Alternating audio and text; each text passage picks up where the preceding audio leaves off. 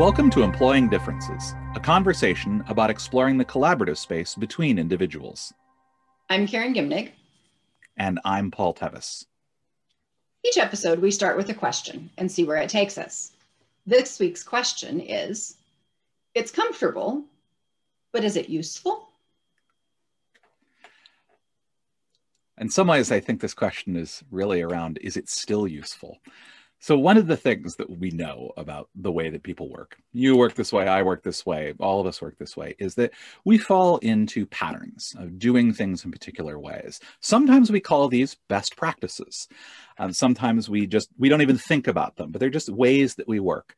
One of the interesting things about collaboration is that you start to discover that the things that you do that are familiar, that are habitual, and that are comfortable um, are often not the other way that other people do them, but they're ways that, that you do them. Uh, and sometimes they're ways that groups do them. And they've developed over a period of time. And so oftentimes we just continue to do them without thinking a lot about what the impact of them actually is. Uh, that we might have developed them in a situation where they were useful, but we might be applying them in a situation where they aren't anymore. And because they're so familiar and comfortable, we often don't think about that. And I think that's particularly true if they're around things that we were taught that that were part of our schooling in some way or were part of the culture we grew up in in, in various ways. Um, and I think an interesting example to kind of chew through that I'll offer here is this idea of, well, if you want to participate in a meeting, you need to come prepared. Mm-hmm. Um, often the word responsible shows up with this, so really heavily judgment laden. And, and often prepared means having read through lots and lots of minutes or handouts or documents.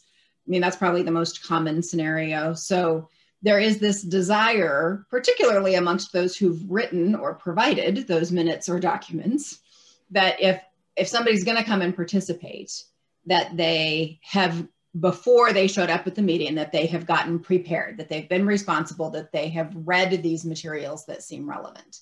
Mm-hmm. And that seems very reasonable, especially if you grew up in a culture that said good little boys and girls do their homework, right? This really aligns with that basic value. And it's the sort of thing that if someone says it out loud, it's really hard to be the person who says, but maybe that's not a good use of my time or maybe or i don't want to read all that stuff or because it's so laced with this historic um, generation to generation even passed on sense of what is responsible what is good what is valued what what makes you a, a valuable employee or a valuable team member that kind of thing.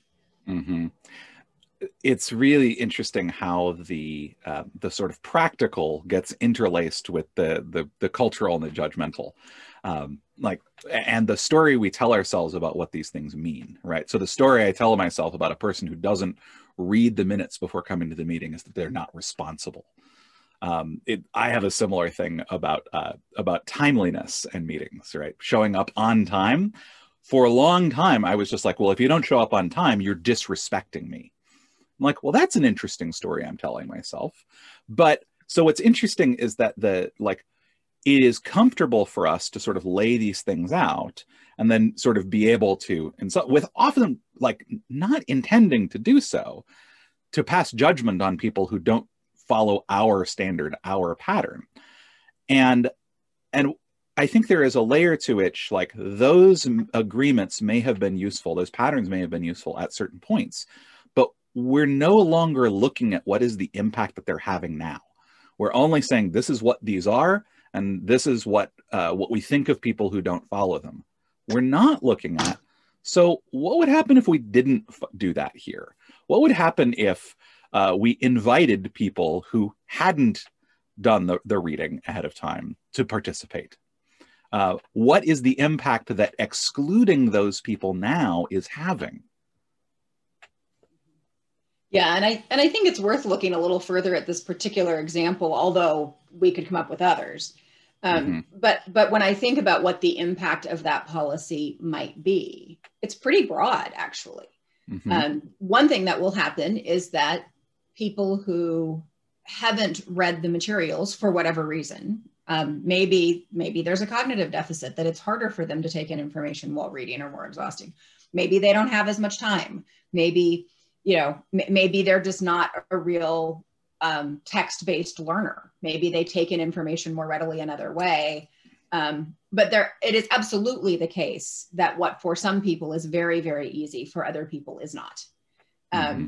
and i think one of the likely impacts is that those people for whom it's not will simply not participate in the meeting. And their ideas won't be added and they won't have the experience of being heard and valued and so there's a loss sort of on both sides of that.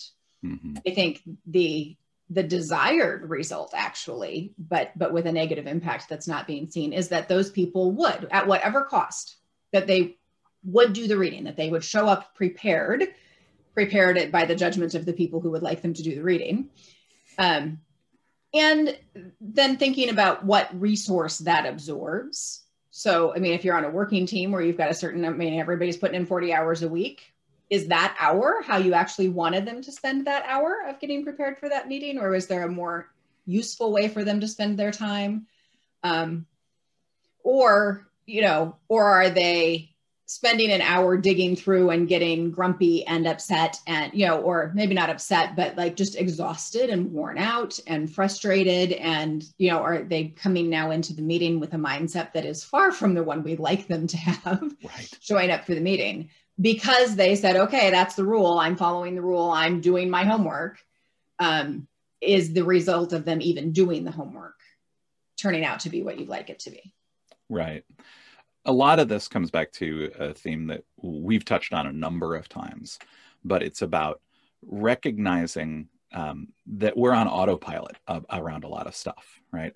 Because it's not like that is a rule that was invented for this group, right? The, that is, as you point out, this is this is a cultural thing there are just these expectations that the people who have the authority in this case to actually make these rules you know they have they carry that with them they go well this is reasonable so therefore we do and they don't think about it um, and the problem is that there are a lot of times where when we don't think about stuff we don't actually get the results that we're hoping for um, or we don't necessarily ask how is this different from other situations what's what can be really useful um, is to have those moments where we kind of step back and go, okay, so wait a minute, what are we actually trying to do here to, to get out of our sort of habitual patterns, or at least to notice our habitual patterns and say, are those serving us here? Right? Yes, they're comfortable, but are they useful here and now?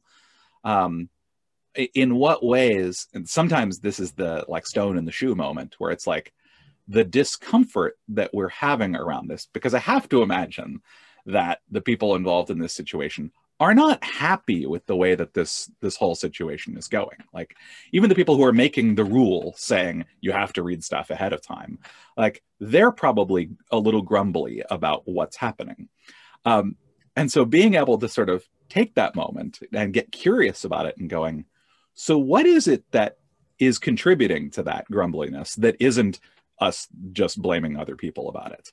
What might we do? Like, where are our patterns and our habits contributing to the result we we don't want? Mm-hmm. Yeah, and I think that's really key.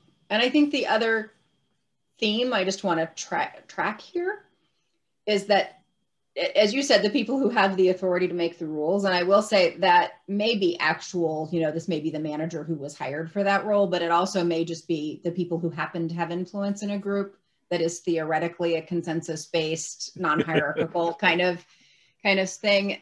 but there are always power dynamics in play. Mm-hmm. Anytime you've got rules, whether you call them agreements or guidelines or whatever word you put on them, um, if you've got that sort of enforcement expectations this is what you're supposed to do in this space kind of frame there are power dynamics there mm-hmm. and and it's pretty reliable that there is a correlation between those in the room who are the most comfortable and those who have the most power mm-hmm. so if you are sitting in a position of saying well this is very comfortable for me it's very clear it's very reasonable it's very appropriate and somebody else isn't doing it somebody else either isn't coming prepared or is saying they don't want to come prepared, whether they're actively saying it or they're just sort of passively not abiding by the thing that you're asking for, I'd begin to get really curious about the power dynamics there because odds are that some of my resistance is that if we did it the other way, I would have less influence or less power in the situation. And and I don't like to have less power. Uh, as much as I work in this every day and I know how much better relationships are when I'm not in a more powerful position, um, that doesn't mean it's comfortable. It, it hasn't gotten comfortable for me yet. And so all I can do is just start to get really conscious and pay attention but one of the things to look at is if we keep this standard that's comfortable, what happens to power if we let go of it? How are people empowered differently? And how does that work or not work for us? Yeah. So the that's actually a really critical, like different answer to the question, right? If it's comfortable, it's probably useful to me. But is it actually useful to everybody? Uh, and I think that it is very easy to fall into the trap of thinking, well, because it is comfortable for me, therefore it must be useful for everyone. So, just to sort of summarize where we've gone here, I think we started with the idea that we have habits, we have ways of doing things that came from our culture, whether the big, broad culture or the specific culture of the environment where we're working. And we tend to just sort of keep doing those things without pausing to look deeply at them and ask ourselves is it useful? Is it doing the thing we want it to do? Is it aligned with our goals? And then when we pause to ask that question, often we come up with realizing that the impact is actually pretty different, at least for some other people, than the impact that we would wish for. And that that me being comfortable with it probably is associated with some power that I get from it very likely. That's the thing to be curious about. Um, and that if I can get curious about, okay, am I comf- I'm comfortable, but is everyone else comfortable? I'm getting the power or influence that I need. Are others getting that too? What cost is that coming at? What are the other impacts of this policy or guideline or, or concept that we're working with? And if we can get curious about all of that, we can really apply it in a way that makes sense. Yeah. Well, that's going to do it for us for today. Until next time, I'm Paul Tevis. And I'm Karen Gimnig. And this has been Employing Differences.